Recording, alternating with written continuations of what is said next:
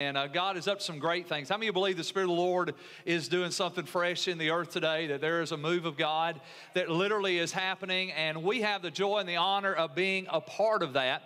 And let me just challenge you with something. There's a great message entitled Run to the Roar. You ought to Google that or YouTube it, Run to the Roar. And it is a great message because the idea is simply this. The guy goes in to a great illustration of really breaking down some of the greatest revivals that ever happened in our nation. And one of the things that he said that is powerful is that most of the time when a revival or a mighty move of God was happening, the people that were in the midst of that culture didn't realize it was a revival. He said God was doing something spontaneous and unique in many different places. And he said it was typically after the revival ended that people looked back and they saw this mighty move of God that was happening in unique places and in the hearts of people. And I believe this. I believe that we are in the midst of a move of God. I believe that God is moving by His Spirit and that the breath of revival is on us, and that all we have to do is get up every day and say, God, I want to be a part of what you're doing today. I want to be the hands and feet of Jesus. I want to be a part of winning souls, making disciples, destroying the works of the devil. I want to be a part of seeing your kingdom come and your will be done on earth as it is in heaven. And if we would just get up every day with that heart, then guess what? I believe we can look back in 20 years and we'll say, you know what? We were in the middle of a revival. And not only were we in the middle of it, I believe God's called Liberty Church to be a hub of revival in our community, in our nation, that we would be a spearhead and a spark that would catalyst the move of God into our community and into our world. And that means that me and you simply just have to do what God has created and called us to do. And that's why I'm excited about today's message. I'm excited about this series that we began last Sunday entitled Shaped by God, because I believe the greatest thing that could ever happen in your life and in my life is that we could understand our divine identity and then therefore understand our divine purpose. Once you know who you are in Christ, then you can begin to do what you were created to do.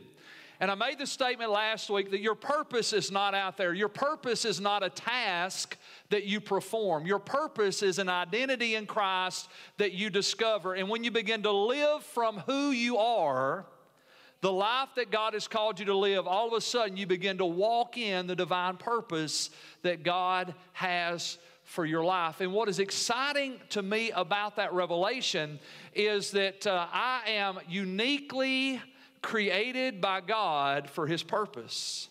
And you are uniquely created by God for His purpose. And we get to come out of something. We talked about it last week. We get to come out of the comparison trap, right? We don't have to compare ourselves to other people. Why? Because we have been fearfully and wonderfully made. And my goal in life is not to be as good as you or better than you. My goal in life is to be the fullest version of who God made me to be and live my life to my fullest potential.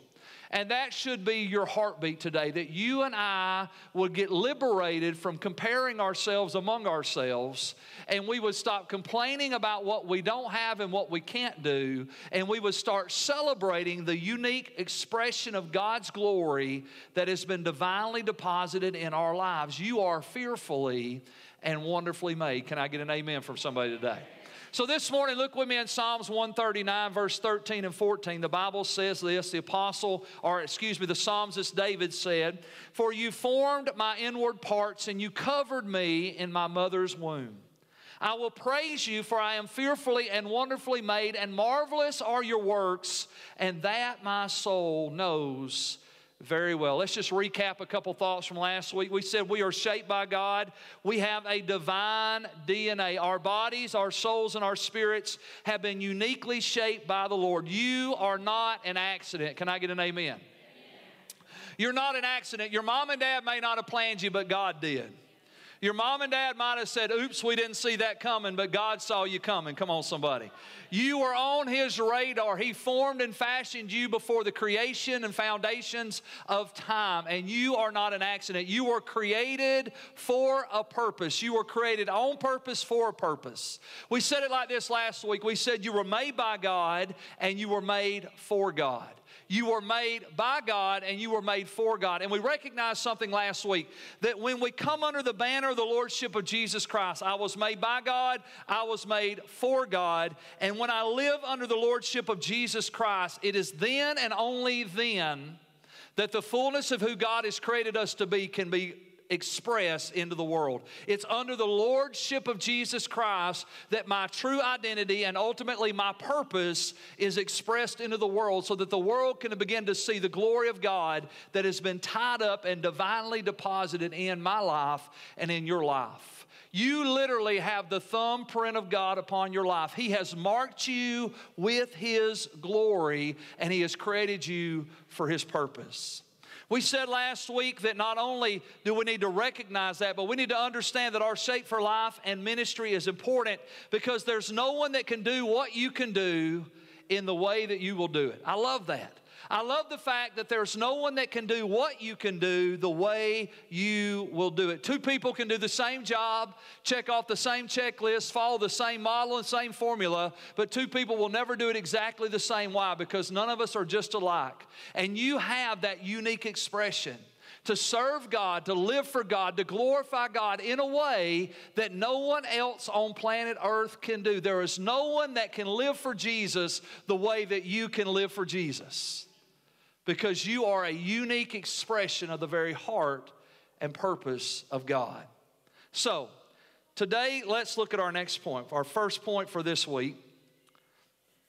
So, your divine shape can be discovered through 5 specific attributes. The word shape gives us an acronym to easily remember that we are shaped by God. Your divine shape can be discovered through 5 attributes. Over the next 2 weeks, today and next Sunday, we're going to look at 5 attributes or characteristics of your life using the word shape, because you have been shaped by God. S-H-A-P-E. You have been divinely shaped by the Lord. And each of these attributes reveal a unique expression of who God is on the inside of you. You were born for His glory. You were created for His glory. You were made by God and for God, so that your life could make a difference. And I want to encourage you today, if you feel like you're spinning your wheels, if you feel like you're just going through the motions, if you feel like you're just punching in and punching out at the end of a hard day's of work, and you're just doing the things you have to do, and you have no purpose and no identity and who you are and how you're living your life, I want to challenge you, grab hold of the truths of this series. Grab hold of the truths of Scripture that we're going to talk about over the next couple weeks, because you're going to see some things to help you understand that you're not accidentally created, you are divinely created for the purpose of God. So let's talk about the first 2 letters out of the word shape today. The first letter is S, and the letter S is for spiritual gifts.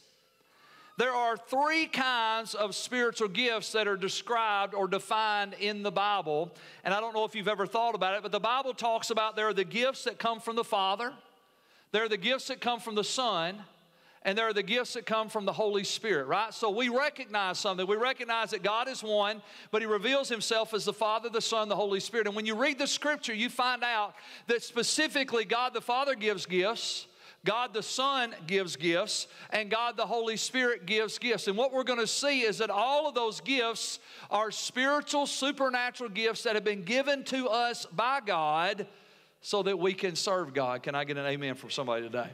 So let's look in Romans chapter 12, and let's talk about the gifts of the Father. Romans 12, verse 6 through 8, it says, "In His grace, God," and I just put in parentheses, "the Father, has given us different gifts for doing certain things well." I want to stop right there. God has given us different gifts for doing certain things well. So you have been gifted by God the Father so that you can do certain things well. Last week we talked about the fact that David said, "God, you have covered me in my mother's womb." The word literally means to be fenced in.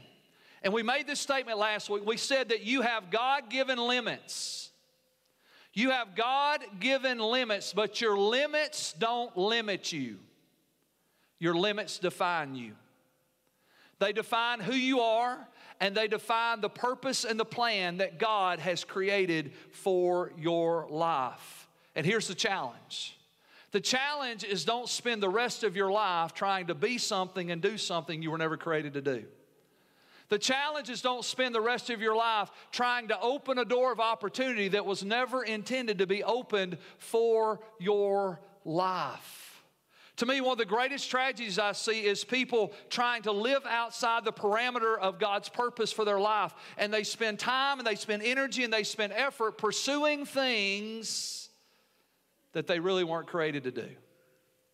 We said last week our goal is not to improve in the area of our weaknesses. Our goal is to improve in the area of our strengths. We want to capitalize on the gifts that God has given us. And we want to recognize that God has given us different gifts so we can do certain things well. See, the truth is there are some things you should never do. And there are some things that you do very well. And those are the gifts of God. Amen? So the Bible goes on, the Apostle Paul, and gives us some explanation of those gifts. He says, so if God has given you the ability to prophesy, then speak out with as much faith as God has given you. And if your gift is serving others, then serve them well. And if you're a teacher, then teach well. And if your gift is to encourage others, then be encouraging. And if it is giving, then give generously. I want to stop right there because I want to just thank you because I believe I pastor North Alabama's most generous church. I want to just thank you guys. Last week, we kind of wrapped up our giving and our generosity toward the Ukrainian church and toward helping to adopt a family. And it's not too late to give, but we kind of promoted it for a couple weeks. And at the end of last Sunday's wrap up of the whole service, by Monday morning, let me give you a praise report. We had over $30,000. Donated, come on somebody, over $30,000 donated to help the families that are evacuating from Ukraine, going into Romania, and we're going to adopt those families, and we're going to support them, and we're going to help them as they work through the process of recovery and restoration, and we're going to continue to pray that God would intervene in that situation that they can be restored. Now, if you want to give and you didn't get to give, you can continue to give, and you can give today, and you can give this week, but I just wanted to give you a little praise report that when you give, the Bible says you give generously. How many are thankful for the gift of giving? I'm thankful that we have the gift of giving in operation here in the body of Christ because here's the revelation. Everybody can't do everything, but everybody can do something, and we all get to be a part of using the gifts that God has given us to make a difference in other people's lives. He goes on, he says, if God has given you leadership ability, then take it seriously. And if you have a gift for showing kindness to others, do it gladly. And then in Ephesians 4, he goes into talking about the gifts that Jesus gives. Look what it says. And there are different kinds of spiritual gifts. He says, now these are the gifts that Christ gave to the church. Here's the gifts that Jesus gave to the church. The apostles, the prophets, the evangelists, the pastors, and the teachers. These are gifts that God has given. Pastoral ministry is a gift. Apostolic ministry is a gift. Prophetic ministry is a gift. The teaching ministry is a gift. And we've all seen people operating in these gifts. Amen? And I'm so thankful today for the gifts of God. Now look at 1 Corinthians 12. He says, now there are different kinds of spiritual gifts, but the same Spirit, these are the gifts of the Spirit, are the source of them all. And there are different kinds of service, but we serve the same Lord. And God works in different ways, but it's the same God who does the work in all of us. Look at verse 7. And a spiritual gift is given to each of us so we can help each other. And a spiritual gift is given to each of us so we can help each other, whether it's a gift from the Father, a gift from the Son, or a gift from the Holy Spirit. The gifts of God are given so we can help one another. Verse 8, to one person the Spirit gives the ability to give wise advice. It's called the word of wisdom. To another, the same Spirit gives a message of special knowledge or a word of knowledge. The same Spirit gives great faith. To another, the gift of faith. And to someone else, the Spirit gives the gifts of healing. And he gives one person the power to perform miracles, the other the ability to prophesy. He gives someone else the ability to discern whether a message is from the Spirit of God or from another spirit. And still another person is given the ability to speak in unknown languages, while another is given the ability to interpret what is being said. Verse 11, and it is the one and only Spirit. It is the one and only Spirit who distributes these gifts, and He alone decides which gift each person should have. And He alone decides which gift each person should have. Why? Because you are gifted according to your purpose. And God has given you gifts so you can do certain things well. Look at that next point. So God has given you spiritual gifts to help others. These gifts are supernatural. You didn't earn or learn these gifts. You didn't earn it and you didn't learn it. It's a gift from God, but you and I have the responsibility to steward the gifts for the purposes of God. The gifts of God that have been given to you have been given to you so you can help other people, and they are supernatural gifts, whether it's the gift of the Father, the gift of the Son, or the gift of the Holy Spirit. And you didn't earn it, and you didn't learn it, but you do have to steward it. Let's talk about you didn't earn it for a second, or you didn't even learn it. Have you ever been around a bunch of kindergartners? You ever been in a group of kids about 4, 5, 6 years old? You know what will happen? You get in a group of kindergartners, and you can tell who has the gift of leadership. We call them bossy. Because that little bossy spirit when you're 5 years old has to be submitted to the Holy Spirit so that when you're 25 years old, you're still not bossing people. You actually have learned how to lead people. But you can see it. You can see those gifts. You can see the gift of service. You can see the gift of helps. You can see the gift of encouragement. You can even see the prophetic gift of God as we're having even children in our church that are having dreams and visions that are prophetic from the hand of the Lord. And you see it in children. It's amazing. Why? Because you didn't earn it and you didn't learn it. It's a gift from God. And every person in this room has gifts from God on the inside of them. You have been gifted by God. And if you're born again, then you have the ability through the leadership of the Holy Spirit to express the gifts of God in a way that connects you to the purpose of God for your life. So you didn't earn it and you didn't learn it, but you received it. John Maxwell, many of you know, he's kind of one of my little heroes in the faith, and I love John Maxwell. And John Maxwell tells the story about the first time he spoke to a crowd of thousands of people. And he said he spoke that day, and when he got done speaking, they gave him a standing ovation. He said the entire crowd, thousands of people, stood to their feet, gave him a standing ovation. He said behind the curtain on backstage was one of his mentors. He said, when I walked off the stage, my mentor greeted me as I left the stage, and he turned me around, and he pointed out there to the crowd. And he said, John, do you see that standing ovation? And he said, yeah, I see it. And then he said this. He said, they're applauding your gift. They're not applauding you. They're applauding your gift. They're not applauding you. He said, and then my mentor began to tell me that if I didn't learn in that moment to distinguish the difference between the gift that God had given me that I didn't earn or learn and the person that I was in my own flesh and my own ability, if I did not distinguish the difference between the gift of God and my life, he said, then what was intended to bless me would ultimately destroy me. Because this little thing called pride would slip into my life, and I would begin to think they were applauding me instead of applauding the gift of God that was within me. So you have a gift. You didn't earn it. You didn't learn it. So guess what? You can't take credit for it, but you can give glory to God. You can reflect the praise right on up to the King of Kings and the Lord of Lords because you didn't earn it. And you didn't learn it. Yes, you've got to steward that gift. And yes, you've got to cultivate that gift. And yes, you can grow in that gift. But at the end of the day, the source of the gift of God in your life is God, not you. And if we're not careful, we'll allow the gift to give place to pride and rob us of the purpose that God intended us to live in. Proverbs 18, verse 16 is a great scripture. It says, a man's gift makes room for him and brings him before great men. I love that statement. A man's gift makes room for him and brings him before great men. One of the best ways to identify your gifts is ask yourself this question: what doors have my gift opened up for me?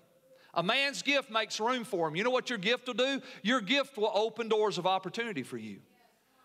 Your gift will open doors of employment for you. Your gift will open doors of service for you. Your gift will open doors of ministry for you. Your gift will open doors of relationships and connections and divine appointments. God will take the gift that He put in you, and that man's gift, your gift, will make room for you. And here's the good news. The Bible says it will bring you before great men. God wants to promote you. God wants to elevate you. God wants to prosper you. But I want you to hear this, and I wrote it down so I wouldn't mess it up. This is what the Holy Spirit said to me. He said, Keith, success, fame, and fortune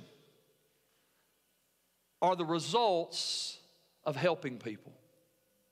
God gave us spiritual gifts so we could help one another. Success, fame, and fortune are really the results of helping people.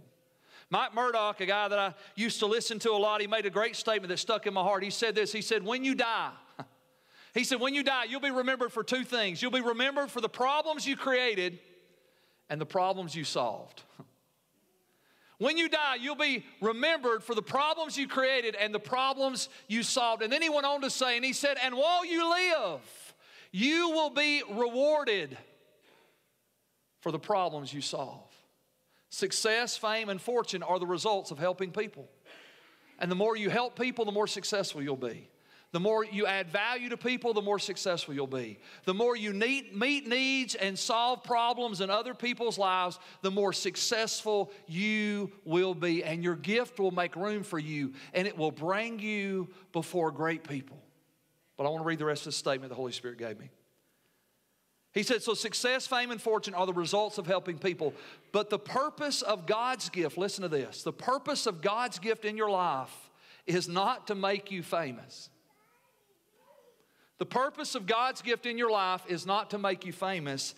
It's to make you helpful and impactful in the lives of other people.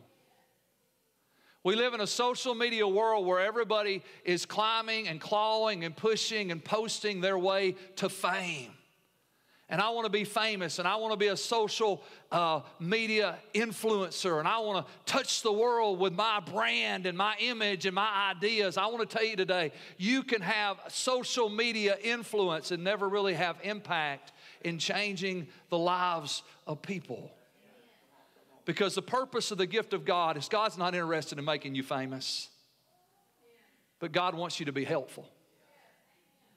And God wants your life to be impactful, so that the world is changed because of you. Success, fame, and fortune are the results of helping people, but it's not the purpose of the gift. And we have to distinguish that, because if we don't distinguish it, then we will monetize our gifting for our glory instead of for His. And the world is full of celebrities who have found fortune and fame monetizing their gift for their glory. But they've missed the purpose of God. And what does it profit a man if he gains the whole world and loses his own soul? So we've got to remember the purpose of our gift. Look at that next point. So you are gifted according to God's purpose for your life. Spiritual gifts are the tools that define your divine shape. They are the tools that define your divine shape. 2 Timothy 1 verse 9, speaking of God who has saved us and called us with a holy calling, not according to our works. We didn't earn it, but according to His own purpose and grace, which was given to us in Christ Jesus before time began. God gifted you according to His purpose for your life. And spiritual gifts are the tools of the trade. It doesn't matter what your occupation or vocation is. Every trade has tools, right? If you're a pastor, there are some tools of the trade. If you're a construction worker, there are some tools of the trade. If you're in the medical field, there are some tools of the trade. If you're on the worship team, there are some tools of the trade. And you can kind of understand your trade by looking at your tools. The tools that you use on a daily basis actually define the shape of the mission and the vision that God has for your life. And when you begin to recognize that your spiritual gifts are the tools of your trade, that God has gifted you because God has fashioned you for His purpose to bring Him glory. Amen? So let's look at that next letter. The second letter of the word shape is H. And the letter H stands for heart. God has given you a unique and divine heart or a passion that sets you apart. God has given you a heart. He's given you a passion. There is a unique heart and a unique passion that burns in your soul, and that is part of your divine shape. I love what the Scripture says, Proverbs 18:1, King James Version. I love this reading. It says, through desire, a man having separated himself seeks and intermingles with all wisdom. Through desire, it's the desire of our heart that separates us. It's the passion of our heart that distinguishes us from all the other people on the planet. And this is what I know about you. You have a passion to do things. There are some things you get passionate about. There are some things you get excited about. There are some things that stir you up on the inside. And not only are you passionate to do things, but you also have a passion for people. Think about it. There are some people that have this passion, this heart for kids.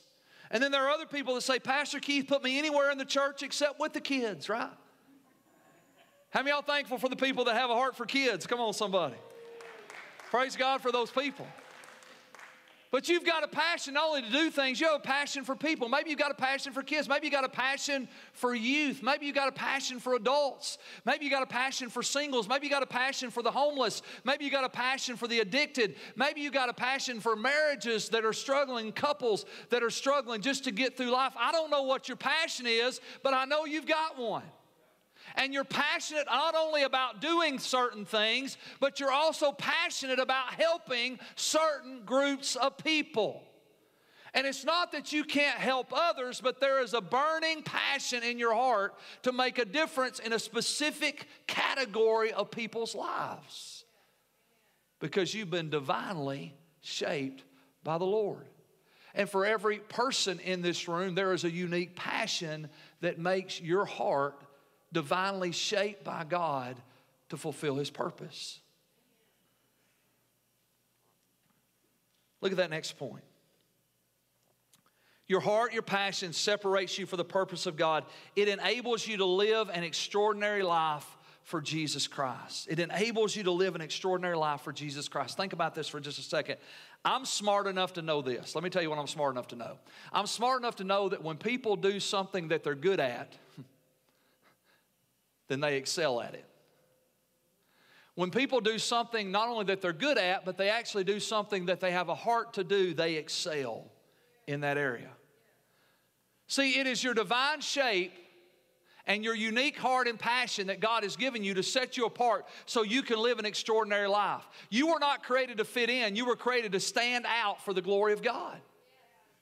You were created to stand out for His glory. So think about the heart and the passion that you have. Think about the things that excite you and stir you up. And think about the fact that God has given you not only gifts, but He's given you a heart and a passion to do the things that you've been called to do. I use this illustration all the time because we can all relate to it. If you've ever been to a restaurant and you've had a waiter that didn't want to be a waiter, everybody knew it, especially your empty tea glass. But if you've ever been to a restaurant and had a waiter that wanted to be a waiter and they loved it, you know what? Everybody knew it too, including that generous tip that you left at the end of the meal because they had a passion to do what they were doing. Now, let me just say this. If I'm smart enough to realize that and you're smart enough to realize that, there's no doubt God's smart enough to realize that. Let me tell you one of the lies that people believe. I can't tell you how many people over the years I've talked to that have this idea that if I really surrender my heart to the Lord and I really submit to what God has for my life, then I'm going to be miserable because God's going to make me do things I don't want to do. He's going to make me go places I don't want to go, and He's going to make me serve and minister to people that I don't want to minister to. And that is a lie from the pit of hell. When you submit and surrender to the will of God, does that mean there won't be hard days? No, there'll be hard days. Does that mean there won't be difficult challenges? Yes, there'll be difficult challenges. But this is what I know about God. God has gifted you, and God has given you a heart and a passion to do the thing He's called you to do. And the realization is when you surrender your life to the purpose of God, it's not about stepping into this life that's going to make you miserable. It's actually about stepping into the greatest joy you'll ever experience. As a matter of fact, look at the rest of that statement. Your divine shape releases joy because it allows you to tap into your creative purpose. It allows you to tap into your creative purpose. Several years ago, a long time ago, actually, we were in the downtown campus, and one Sunday after church, a guy's name was Robert. Robert was a farmer, and he came up to me, and he said, Pastor Keith, he said, do you know why I love to hear you preach? And I said, no, why, Robert? Why do you like to hear me preach? He said, well, because you're passionate about the gospel, and I feel like when you're up there preaching, you really are enjoying yourself and having fun. And I said, I love it. I love preaching the gospel. And then he said this to me. He said, I want you to know that how you feel while you're preaching is exactly how I feel when I'm on the tractor baling hay. He said, the same joy that I see in you up there preaching is the same joy I feel when I'm sitting on that tractor and I'm baling the hay, or I'm feeding the cows, or I'm growing the crops. He said, I have a passion. I feel such a joy when I'm doing that thing. How many of you are glad that God has given people a passion to grow us food so we can all eat? Can I get an amen for all the farmers out there? About 5 years ago, I met with a lawyer in our town, and we were eating lunch, and he said, Pastor Keith, he said, I want you to know, he said, the same way that you feel like God has called you to be a pastor, he said, I feel called to be a lawyer. And he said, I get so excited about being able to help people and help people find their way back on the path and help to redirect people toward the purpose that God has for them. He said, and just like you feel called to be a pastor, I feel called to be a lawyer.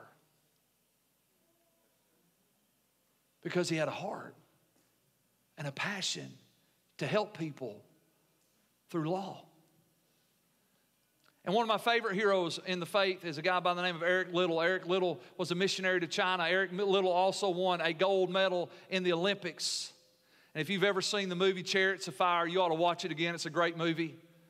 And my favorite quote from the entire movie is Eric Liddell, who's going to be a missionary to China, is talking with his sister, and his sister is challenging him because she feels like he's kind of wasting time in the Olympics when he should be headed to China and preaching the gospel. And she's challenging that thought that he's over here doing this thing that's really not according to his purpose and his plan. And Eric Liddell looks at his sister and he says, I'm going to give my life to China, and I'm going to give my life to preaching and sharing the gospel of Jesus Christ. He said, and I know that God has called me to be a missionary. And then he said this, but I know that God also made me fast. And then he says my favorite quote from the whole movie. He says, and when I run, I feel the pleasure of the Lord. When I run, I feel His pleasure. Now, you guys know I've been running for a while, and I have yet to feel the pleasure of the Lord. It's definitely not my calling or my gift. But I am so thankful that God made us unique and different. And I'm so thankful that the way to tapping into the most joyful life you can live is tapping into the creative purpose of God in your life. Your shape and your heart define you. Your spiritual gifts and your passion for life define who you are in Christ. And God's not calling you to do something that's going to make you miserable. God is calling you to do something that's going to tap you into the greatest joy you've ever experienced in your life. And let me just say this. I'm going to wrap up with a couple final thoughts here. This is why it's so important you understand how unique we all are. It is so important because I can't tell you how many people in church I've seen get offended because everybody else wasn't as passionate about what they were passionate about.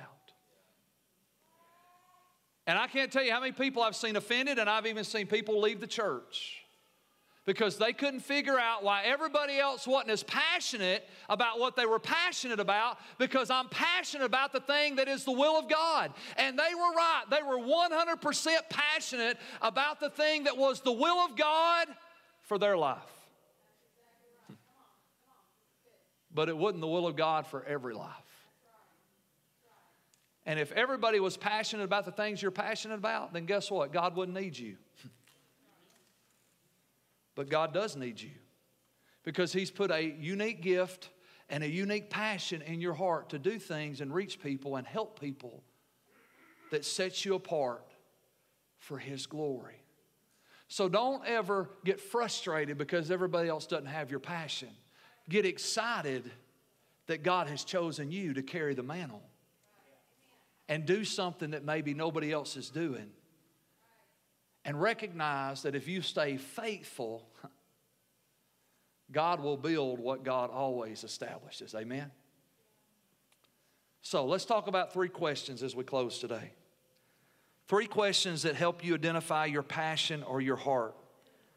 For the sake of time, I'm going to let you read the scripture when you get home, but let's look at this. First question is, what makes you sad? What makes you sad? Nehemiah chapter 1, Nehemiah hears about the destruction of Jerusalem, and the Bible says that Nehemiah begins to weep and fast and pray for many days. Let me ask you the question today, what makes you weep and fast and pray? What is it that breaks your heart? What grieves you? Is it homelessness? Is it addiction? Is it divorce? Is it the lack of education among children? Is it illiteracy? Is it the fact that people are dying and going to hell? What is it that makes you sad? What causes you to fast and pray and grieve before the Lord? What breaks your heart? Because what breaks your heart is a good indicator of the divine shape that God has given you. Because this is what I've recognized. Everybody doesn't weep over the same things. And the fact that you're weeping over it and praying for it and fasting and petitioning God on behalf of that specific thing is an indicator that you have a divine shape that demands respect and needs to be leaned into. The second question is, flip the coin. What makes you sad now? What makes you glad? In 3 John, the Apostle John says this, I have no greater joy than to hear that my children walk in truth. Let me ask you, what makes you joyful? What makes you want to throw a party? What makes you shout and dance and do your little happy dance and celebrate who Jesus is? What is it that makes you glad? I can tell you what makes me sad. What makes me sad is seeing Christians live defeated lives. When the same Spirit that raised Jesus from the dead lives in you, and you walk around being bound by sin and defeated and overcome by the wiles of the enemy, that grieves my heart. And you know what makes me glad? To see people walk in truth. It makes me glad to see people find freedom in Christ. It makes me glad to see people begin to step into their divine purpose and power and begin to do the things that God has called them to do. And the last question is, what makes you mad? Jesus went in the temple, the Bible says, and He saw the money changers, and He made a whip of cords, and He drove them out of the house of God. And He said, why have you turned my Father's house into a den of thieves when it's supposed to be a house of prayer? And then the Bible says this, the disciples remembered the scripture that says, zeal for God's house, passion for God's house would consume me. Jesus got mad. What makes you mad? What makes you willing to fight? What makes you willing to go the extra mile? What makes you willing to stay up late and get up early and do whatever you got to do and give all you got to give and pay all you got to pay to bring an end to that injustice that's happening in the world? What is it that makes you mad? Because what makes you sad, what makes you glad, and what makes you mad reveals the divine shape of your heart. God has uniquely fashioned you for His glory. And it's not an accident that you're gifted the way you're gifted, and it's not an accident that your passions are what they are. The question is, are you going to use them for the glory of God? Are you going to submit them at the feet of Jesus and say, God, I want to take my gifts and my passion that you gave me, and I want to use them for your glory? I want us just to bow our heads today. Every head bowed, every eye closed. And I want to just challenge you, if you're here today and you're a Christian and you know without a shadow of a doubt Jesus Christ is the Lord of your life, I want to challenge you to do two things. The first thing I want to challenge you to do is not let this message lie here. I want you to take it home. I want you to take home this message. I want you to begin to process these truths in your life and really begin to seek the Lord. Say, God, I thank you, Lord. I want to praise you that I'm fearfully and wonderfully made. God, I want to praise you that I'm fearfully and wonderfully made. And I want my divine shape to bring you glory. So God, give me clarity. God, give me clarity. I want to challenge you to do that. Let's take some time this week and say, Lord, give me clarity. Help me to recognize the gifts that you've given me. Help me to recognize the passion that's in my heart. Answer the questions. Do the work. You won't be disappointed. The second thing I want to challenge you to do, if you're here today and you're a Christian, if you've never taken our connection track, we have a 3-step connection track that we offer starting the first Sunday of every month. It starts today at 11 o'clock in our cafe. And our connection track is designed to help you discover your divine shape. We talk about 3 things. What does it mean to follow Jesus? What does it mean to discover your purpose? And what does it mean to make a difference? And we want to help you recognize your spiritual gifts. We want to help you understand the unique personality that you have. And we want to help you tap into the heart that God has given you. And we want to connect you to an area of ministry where you can begin to utilize your gifts and your passion to make a difference.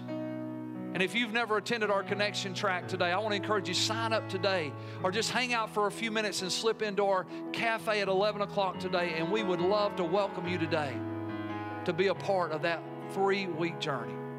Now, the last thing I want to do today, if you're here or you're watching me online today, is simply this. Maybe you realize this morning Jesus Christ is not Lord of your life. I've been talking about God's purpose and God's plan and living your life for His glory, and maybe you realize today,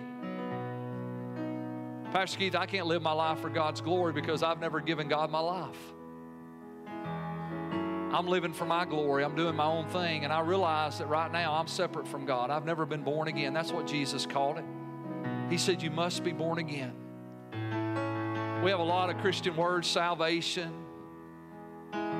that we use to talk about being saved, experiencing salvation, accepting Christ. But at the end of the day, it's simply about acknowledging that you're a sinner and that Jesus is the only one that can save you.